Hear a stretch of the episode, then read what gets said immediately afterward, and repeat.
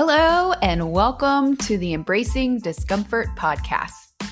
This episode, we're going to be talking about embracing vulnerability, opening up to growth and connection. We're going to have an interview with someone I've had the pleasure of working with over the last year or so, and that will share their experiences with embracing vulnerability by opening up to growth and connection. So, on the topic of vulnerability, a lot of you have probably heard of Brene Brown, and she is a vulnerability expert. And so, to start this episode off, we are going to dive in just for a minute to what vulnerability is. But I highly encourage you, if you want to explore that topic further, Brene Brown is the expert go check out a lot of her material. She also has a podcast. But I think for today's purpose and to help highlight some of the content in the interview, it's important that we understand and define vulnerability first. So, first, the dictionary or Google definition of vulnerability is that it's a state of being open to harm, damage, or exposure, making individuals or systems more prone to risk or attacks. For this episode, we're really going to focus more on personal and interpersonal context, so obviously related to an individual, but how that vulnerability starts to play a significant role in fostering your connections, your growth, your emotional well being. We'll get into authenticity and trust, emotional intimacy, empathy and connection, personal growth and resilience, and overcoming barriers. A lot of that will be covered in our interview, but just to get a feel for all of that, we're going to just hit these one by one really quickly. So, authenticity and trust, although they are related, they are different. You have vulnerability, which allows an individual to express their thoughts or emotions or insecurities openly. But you also have authenticity, which to me starts to really help create that foundation. You have to have both, but it's also extremely important that you have the authenticity piece, which is that genuineness. It helps to encourage honesty and deepen that connection. Then emotional intimacy. You're able to share your fears, your hopes, your struggles, and it creates an environment where you have that empathy and understanding and support, and you start to create that ecosystem where those things can flourish. Then you have empathy and connection. A lot of you already have an understanding of what that is, but it, it how it plays a part in opening yourself up to vulnerability is bridging that gap between people because it starts to encourage that understanding and compassion. Then you have that personal growth piece with resilience. So, acknowledging and addressing the vulnerabilities is what helps drive a lot of that. And then overcoming barriers, which I think is also part of building up resilience and personal growth that's going to encourage you to have those dialogues to promote things such as active listening which is extremely important and then help navigate whatever conflicts you're facing or resolve any misunderstandings and just overall start to build on healthier relationships okay so now we're on the embracing podcasts section to where we're interviewing the one the only mm-hmm. Andrew. Andrew, thanks for joining us. Howdy. The goal of this section is to interview you about your own experience with personal growth through embracing vulnerability and walk through the journey with you. Excellent. Well, thank you, Sarah, for having me on. Looking forward to talking a little bit about this topic. I think it's an important topic. Very. I'm excited. I'm in a safe space, safe you know, space. so I'm ready to go that you said that. Yeah. So you feel you could be vulnerable with me? Yeah, I think I, I think I can be vulnerable with you. Kind of understand each other. Quick question before we dive into mm-hmm. your journey. What do you think has been the key to us developing that? That's a good question. Uh, from the very get go, we've always had this desire, I think, to be authentic and, and real about how we approach our work, how we go about our business every day. And I don't know, I just I've always felt comfortable uh, saying, "Hey, I need you to do this," or "Hey, do it that way." And I think you felt comfortable with that with me as well. I think part of it is just kind of recognizing that we have a similar mindset, and then from there, as we kind of form uh, in our working relationship and on a team, that level of trust goes up. Um, you know, really great things can happen. So, how, how did that happen?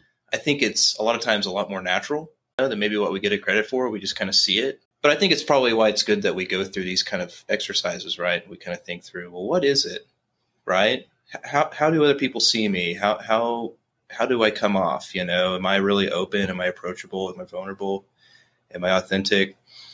Whenever somebody is like that, I think they're, I think you know who they are. So I felt that very early on. I've often told you about you came in for the interview to work for this company and uh, I don't even know why I was there, but I was there. but I was there, and there was this moment when you uh, did this like little role play of an investigation or something. And you like turned the you turned the chair sideways, and then the chair next to you, you turned it like it was facing you, and you like had this dialogue with this ghost or something. And I just thought, hey, you know, like Sarah's like a, a real authentic person. Like she's not afraid to like be yourself.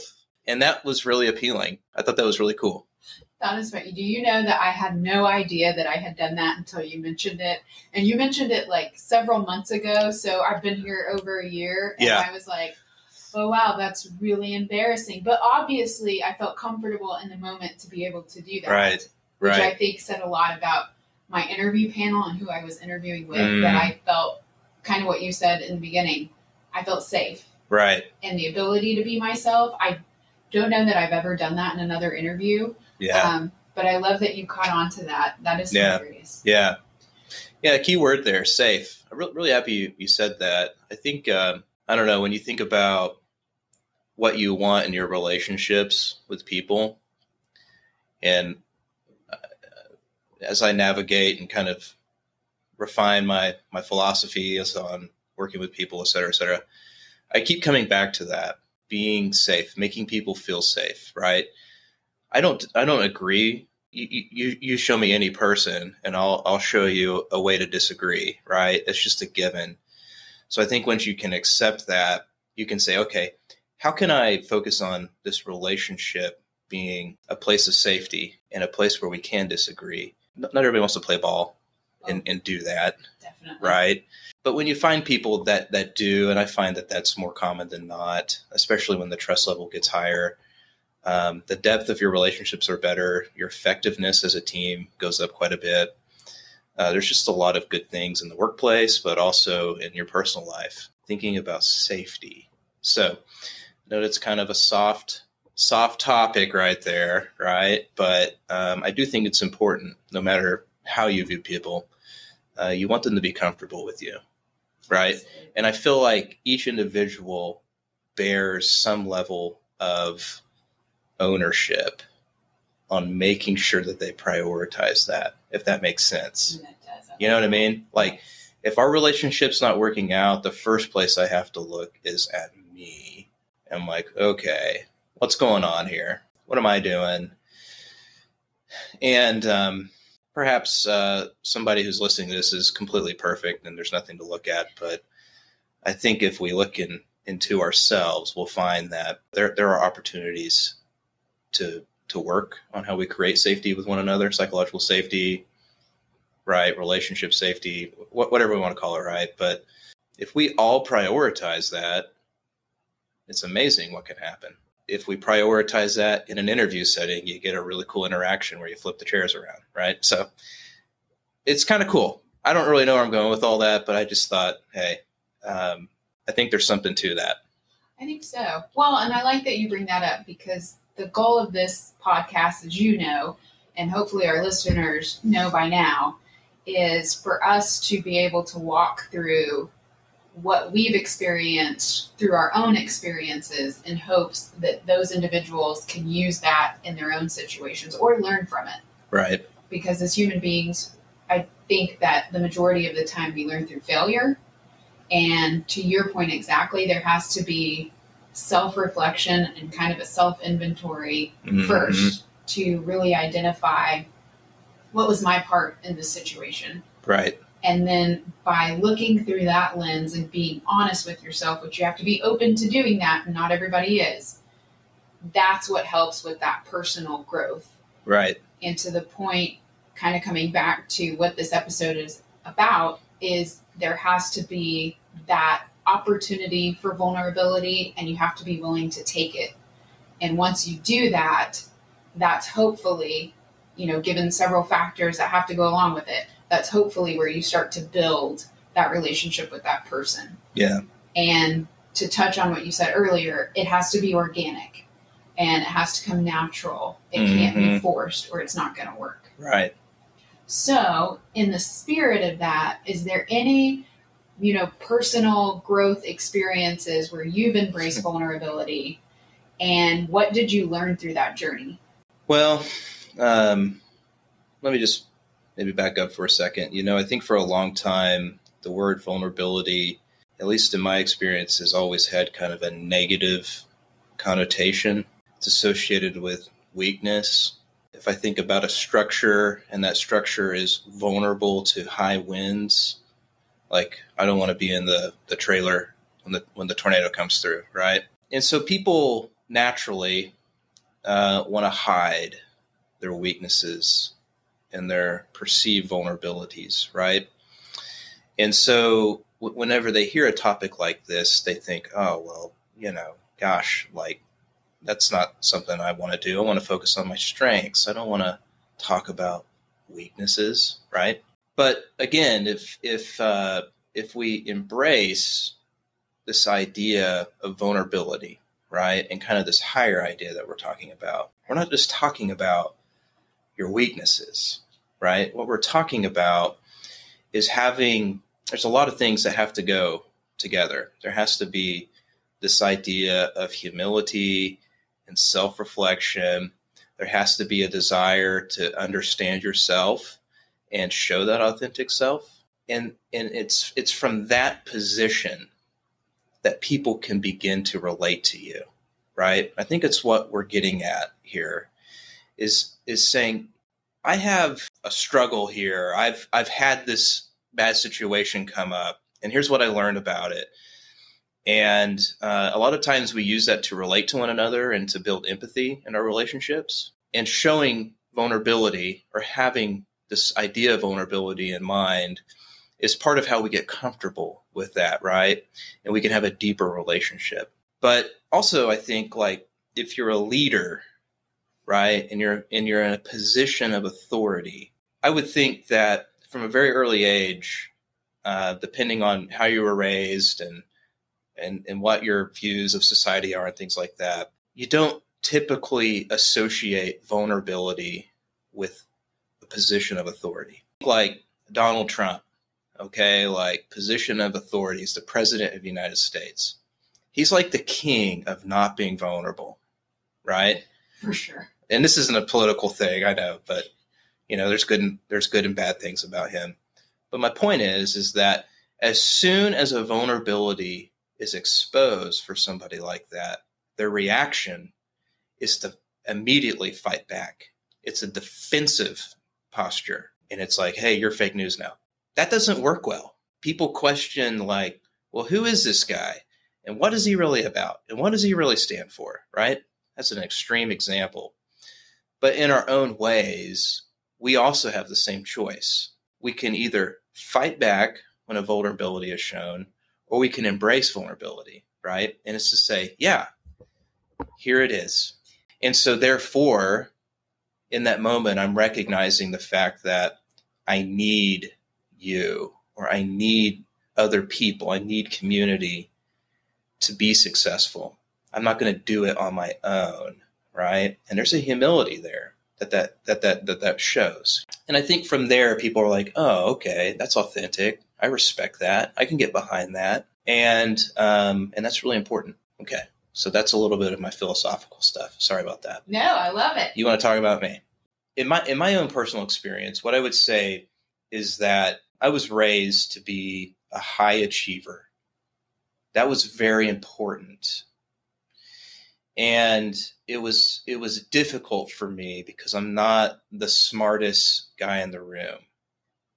You're always one of the um, smartest guys in, the, in no. five minutes. So. uh, you're you're kind, but you know what I mean. I'm not I'm not the top of the class. I'm not any of those things. Um, so whenever you have expectations like that and they don't meet reality, I think for me it was always kind of the struggle of perfectionism. Okay, so probably one of the earliest things I could think about whenever it comes to having to overcome this vulnerability, if you will. So growing up uh, in the fifth grade, I, I had a, had a choice. I could I could join art class or I could join the band. And honestly, uh, I thought I would join art class, but my parents were in the band. My dad played in the band. My mom played in the band. And so I just thought, well, I probably should too because they did. It's kind of weird. I was more interested in like drawing things and whatever. Well, as it would turn out, I had a knack for for playing playing music, and I was pretty good at it. What instrument, may I ask? Played the trumpet. Okay. And um, I was, uh, you know, throughout time, I was always uh, one of the top chairs. You know, usually first or second chair in just about every honor band I was in. I was in the All State honor band, uh, and I pretty much paid for most of my college tuition by playing in college bands as a trumpet player. Wow. Right? I yeah. did not know that. Yeah. Yeah. Okay. You know, it was just kind of a, an accident. Uh, but the moment I picked up a, a, it was a cornet, you know, which is a little different than a trumpet. Um, I was able to just play, you know, so it was really cool. What does this have to do with vulnerability?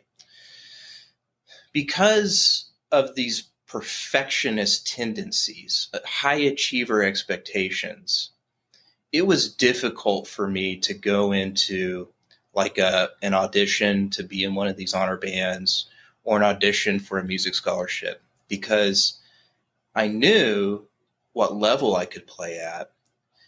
But because I knew that I needed to be that, I needed to be perfect, right? Yeah. You see where I'm going? Uh-huh it would just freak me out. You know what I mean? Because all of a sudden I'm like, oh, I'm really not that good. I'm gonna. There's this one part in this in this solo, like it's really hard, and I'm gonna mess it up. I just know it will. And of course, like you manifest that, and all of a sudden, boom, you mess up. It happened. You know, and so there's kind of this flip side, right? A lot of times when we think about vulnerability, we think about like, you know, pride and a willingness to like keep things like close to the chest and not be open and exposed, right? Right. But there's this other side of the coin, I think, if you'll follow me here, to where like I think perfectionists come come along. Perfectionism comes along and it and it creates what we call this imposter syndrome today in 2023, right? Yes. Um, it's this false humility. It's this uh, this lack of self confidence, right? Because uh, maybe you are somewhat self aware, right? But you don't want to show that, right? Definitely. So that I think is just a different angle of looking at vulnerability in my journey, right? So when I think about it, I think like, well, how did I overcome that? Yeah. You know? And um, I don't think I ever did until later in, adult, in, in adulthood right? I think it was it was finally getting out of out of that and not and not um, being in a situation where I had to perform, but it was more of like saying to myself, you know what, you're good at this and you can do this, and messing up is okay, right? It doesn't mean you're a bad trumpet player if you mess up a note, right? Or if you don't play better than somebody else, right? This is your path and this is where you're going. And so instead of uh, thinking about always having to be in first place or always having to be a high achiever, just focus on being the best version of yourself, right? Mm. And then from there, it was like, oh, well, now I see people who are in this band as peers of mine and and friends, not people I have to beat. And all of a sudden, now I can talk with them and be like, man, I'm really nervous today. I hope I do well. I hope you do good too. And it just changes how you view yourself first, and then all of a sudden, you you see other people in a different light and in a better light, right? You see the new person at work as somebody who you were at one point and you didn't know how this organization works or what the norms were or whatever, right? So you, you, you learn how to empathize with people. And so I'm probably going a little down a rabbit trail here, so forgive me. I think that was probably one of the biggest things, you know, I'm probably talking like 16, 17, 18 years old, right? Like being like, oh, okay, well, it, it's a different viewpoint, right? And I have to be okay with with who I am. And so um, I think that was a big one. I'll give you one more short one. You always want to be better than than what your father was like, right? And every father, for the most part, does this.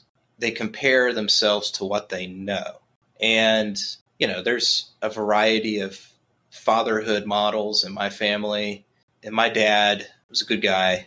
Yeah, he still is a good guy, still living. Um, sorry. Um, you know, he he had different ideas on how he wanted to, to be a father to me, and so he, he tried to live those out. But one of those things was not really vulnerability, right? Mm-hmm.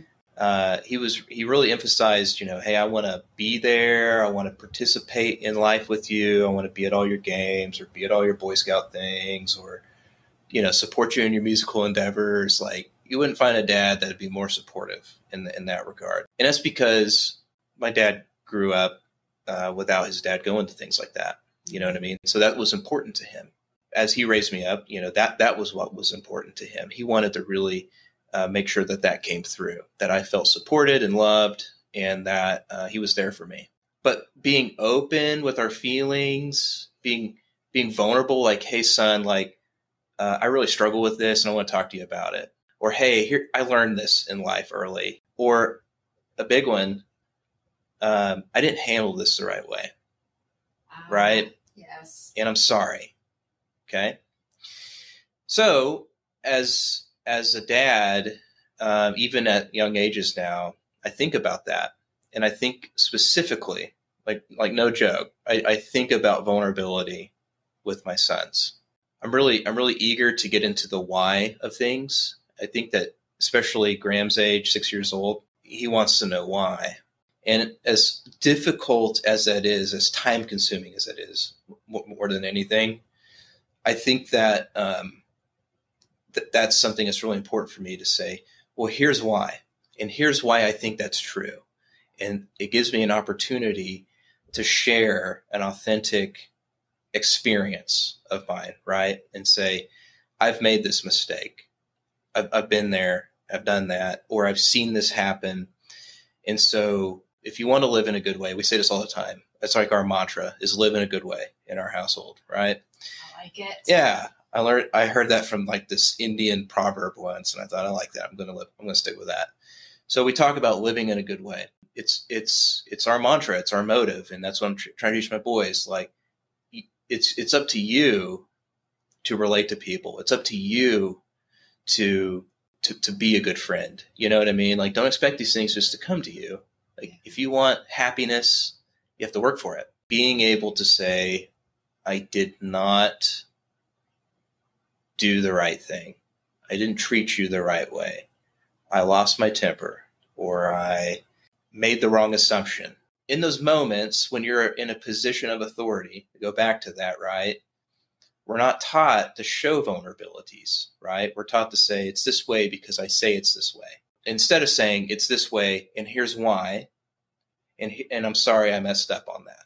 That is to me a more noble way of interacting with your children or with anybody as opposed to holding it close with your pride and saying I'm I'm the authority and you will follow, you will submit, you will do, right? It's easy to do and it works for a time Some people choose it. For time. But in the long run, if you want to have a sustainable relationship that lasts your entire life and one that is fruitful and meaningful, it all kind of comes back to this vulnerability. And if two people can share this virtue and understand that it's not about weakness, but understand that it's about being authentic and being real and learning how to empathize with one another and sharing that in a way that recognizes each other's burdens and a willingness to recognize and help, you know, each other through life. I think it's really the, it's one of the cornerstones of a good relationship. So, um, those are kind of two off the wall examples, right? It. Playing the trumpet and raising kids.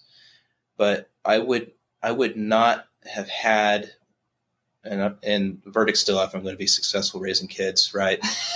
Um, I think you're doing a great job. Well, thanks. I appreciate that.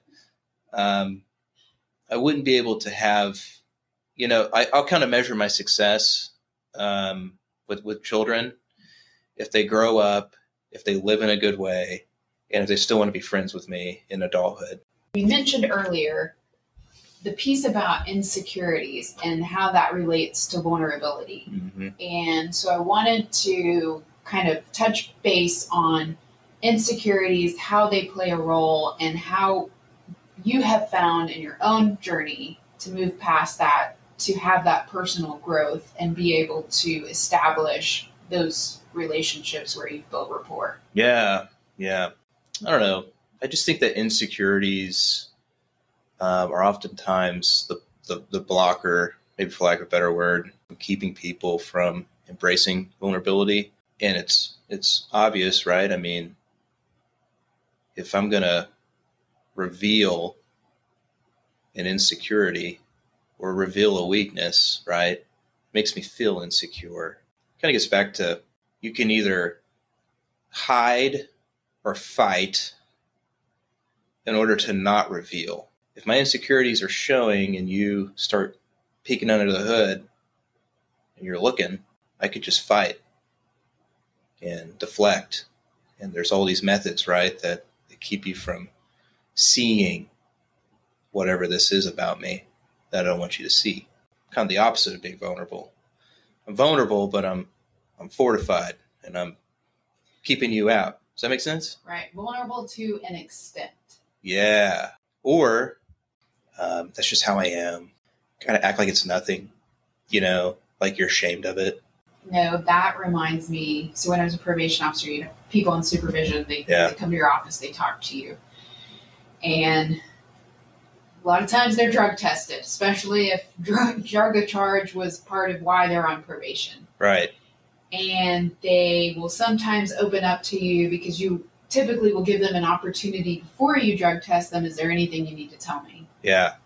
And it was always interesting. I would have some people that would be open and willing to tell me, well, yeah, I use marijuana or THC. Yeah. Smoked me a joint the other day. And you're like, okay, noted. I'm glad that you came forward with that information right. before we took the drug test. And then, of course, you go through and really gross thing about being probation officer. Um, typically, you have to observe them doing a urine analysis, and you, it's always the same sex, uh, so that you're not. I'm not me as a female observing a male. Just as a sidebar there. Yeah, that's good. That'd be awkward. Uh, a little bit. Hey, that wasn't in the job description. but you will find out later as the results come in. If you have a panel cup, oh, hey, there was definitely marijuana in there. There's also meth and cocaine. Oh, you can know that quick? Y- you can know that quick. Oh. And so it's, it was always interesting to me what people were willing to disclose before versus mm. what I actually found out. Right. And you're exactly right. It's because in that moment they don't feel they can be vulnerable with me. A lot of times in mm-hmm. that situation, right? It's because you could send me to prison. You could take away my freedom. Right. And I'm not willing to go there with you because we haven't been through enough at this point for me to trust you. Right. And so I love that you bring that up. Um, and just kind of as a real life example in my own experience, what mm-hmm. I've what I've had from that standpoint. Uh, but I've also had the opposite. You recognize, hey, I'm glad you came forward to me. Let's get you in some inpatient treatment. Mm-hmm. I need you mm-hmm. to say yes to this today because you need help. And obviously, if you're coming to me, you're recognizing that. And being able to take that path. Yes. And it's because they tr- they had a they developed a trust with me on some level. Right. I don't think anybody truly ever trusts their probation officer wholeheartedly, and right. I get that. Right. But to that point exactly, that insecurity that they felt, they were willing to overcome that. Yeah. To bring the issue forward. And then seeing that I didn't have this immediate reaction of, all right, we're putting the cuffs on and we're taking you to the jail cell. Instead, we went a different direction. That's what started to develop right. that rapport. A direction that would actually be helpful for them, you know, hopefully. Hopefully. Um, so it makes me just think like, you know, this this fight or this what I am just calling a false humility. Maybe there's a better way to say it. You know what I mean? Kind of a downplaying. Oh, it's it's really not. It's really not a big deal. It's not something I want to show. It's not something I want to talk about. Versus, hey, I'm going to beat you up because you brought this up. Neither path is is okay. Right. The sooner we get comfortable with these insecurities, the sooner we have to decide which path we're going to go.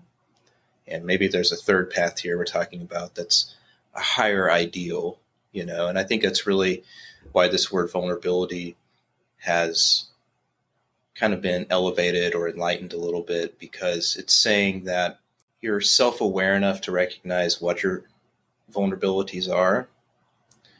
You are self secure enough to be able to reveal those to people. You are empathetic enough to use what you've learned from maybe negative experiences or just the struggles you've had with whatever weaknesses or vulnerabilities you have to empathize with another human being and build relationship. And then ultimately, you build trust and connection. And it's like, well, if I come to you and I say, pretty messed up right now, I'm not going to pass your test, and there's enough trust level there, right? I'm I'm acknowledging what's real. Well, look what happens then.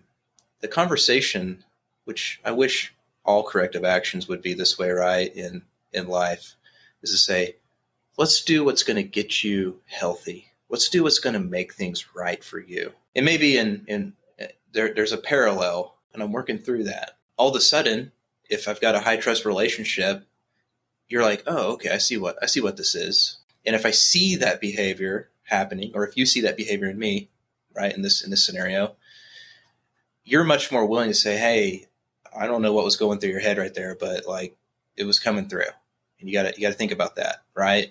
or hey let's, let's let's let's get you some help with this right? Or hey i can be a help for you on that or whatever. Take that for whatever it is. I don't know you know is the the, the, the net positive i think what we're talking about here is high trust and very functional relationships come out of this right, right. and so think about how that how that works in your lives right whether it's a friendship or whether it's a work relationship or employee and support or manager and subordinate or, or whatever, right? Like as soon as you reach this higher idea that we're talking about and you don't stay down at the bottom of the of the decision tree, right? Fight or flight or whatever you want to call it, right?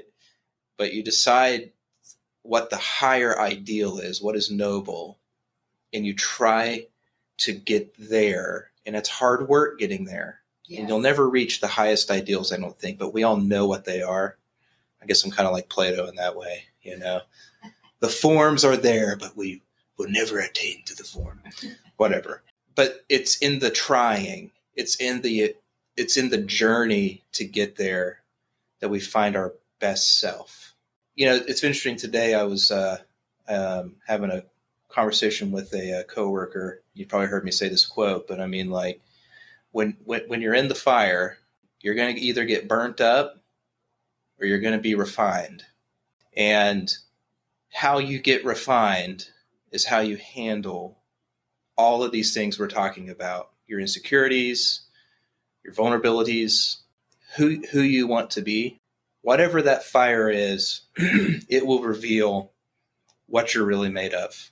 And let's hope that we're all being refined through anything that happens. You know what I mean? And that it's just a stepping stone to getting even better at who I am. We're going through a tough time right now, right? We've got a lot of uncertainty going on in our workplace, you know? Definitely. And so we have to think about that as the fire.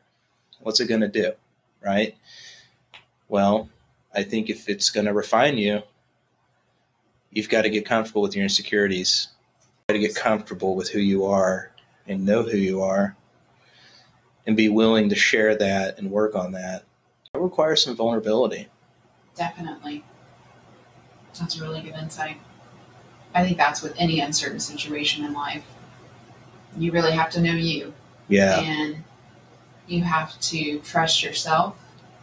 And you and I both know that takes a, a long time to develop for anyone, but especially I think people that have been burned before to your Mm, illustration of the fire, um, or, or who have had a negative experience um, where they've tried to be vulnerable. The thing about vulnerability that I think we all struggle with because there are moments where we will be vulnerable and it's going to backfire. right. It just is. That's life. The goal, though, that I think you have to have in mind is you have to keep trying. That's right. If you want to live a fulfilling life, it's just going to be a life full of that, I think. Thanks, Andrew. You're welcome. Let's talk about some tips to help encourage vulnerability. The first, and I think this is always the easiest, lead by example. By being vulnerable yourself, you're helping demonstrate that skill set to someone else, opening the door in hopes that they will also take that step with you. You have to set the example that's what encourages others to do the same. The second is active listening. You have to practice active listening skills and you have to practice it often. This is something I've had a lot of practice at over the years, something I still practice to this day. But where I think I really started to refine this skill set is when I was a probation officer. You were typically having very difficult conversations with people that could potentially affect their freedom. So, having had that experience, there are a few things I learned that have served me well to this day. The one, and one that I think applies to everyone, focusing on that person in that moment, putting your phone down Quit looking at your computer. Quit focusing on things around you. Focus on that person. I have a hard time of going over time because I want to be very engaged in the conversation and I want to ensure that person knows that my focus is on you right now. And this appointment or meeting that we have set aside is just for you. So, to help hold myself accountable, at the beginning of a meeting, I will set my smartwatch on a timer. And if, say, the meeting is an hour long, I will set it for 55 minutes. That way, I give myself five minutes to start to wrap the meeting up. It allows me, A, the freedom to focus on that person without worrying that I'm intruding on somebody else's time, because a lot of times we all have meetings back to back. And so you want to make sure that if you're focusing on someone, it doesn't come at the expense of another.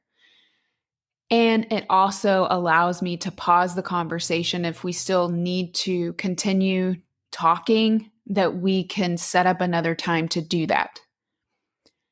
And that also will tell the person that they matter, that you are invested in what they have to say. And most people understand when you have time commitments with others. That leads into building trust, which is essential for vulnerability.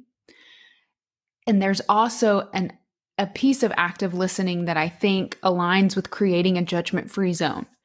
You have to encourage that acceptance and empathy.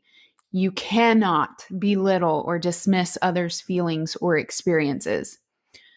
And that leads into practicing empathy. And empathy is where you're seeking to understand another's perspective and their emotions, and you're validating their experiences and emotions, even if you haven't experienced that yourself. Where I think there are some pitfalls are when I see people, especially initially trying to practice empathy, they're always trying to compare it to themselves and their own experiences. And they will come out and make a statement. Well, I also have experienced something similar, and they go into that. That is not the time for it. And that is not what empathy is. You do not interrupt the individual that is trying to have this moment with you by redirecting it towards yourself. And I know the vast majority of these people had the best intentions, but if you can't avoid doing that until you've been able to practice that skill set, just be silent. Sometimes that's all people really want is for you to listen to them and give them that time. So be careful when you're practicing empathy. And then that all of that is going to lead into encouraging open communication. People are always going to test the waters first to see how much they can share with you before they feel like they're comfortable enough to test the waters a little more. You have to be supportive of that and non judgmental. And it takes time. So you have to practice patience. That's something I'm guilty of, something I'm always working on. But it takes time. It didn't get there overnight. It's not going to be fixed overnight.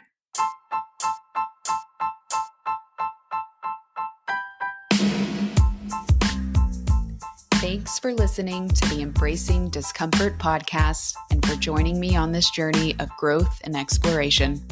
Before we part ways, I have some exciting bonus content to share with you. I know how important it is to put learning into action. That's why I've prepared various recorded audio exercises that will help you stretch your boundaries and embrace discomfort like a pro. From exclusive curated music previews designed to inspire and energize you, to guided visualization exercises and confidence boosting challenges. These resources are only available on Spotify, and they're here to support you on your personal growth journey. You can find me on Spotify by searching Embracing Discomfort or check out my blog and pod site, embracingdiscomfort.blog. Remember, embracing discomfort is a continuous process, and this podcast is just the beginning. Keep pushing your limits and exploring new possibilities. Thank you for being part of this journey. If you enjoyed this episode, be sure to subscribe, leave a review, and share it with your friends who are ready to step outside their comfort zones. Stay curious, stay uncomfortable, and until next time,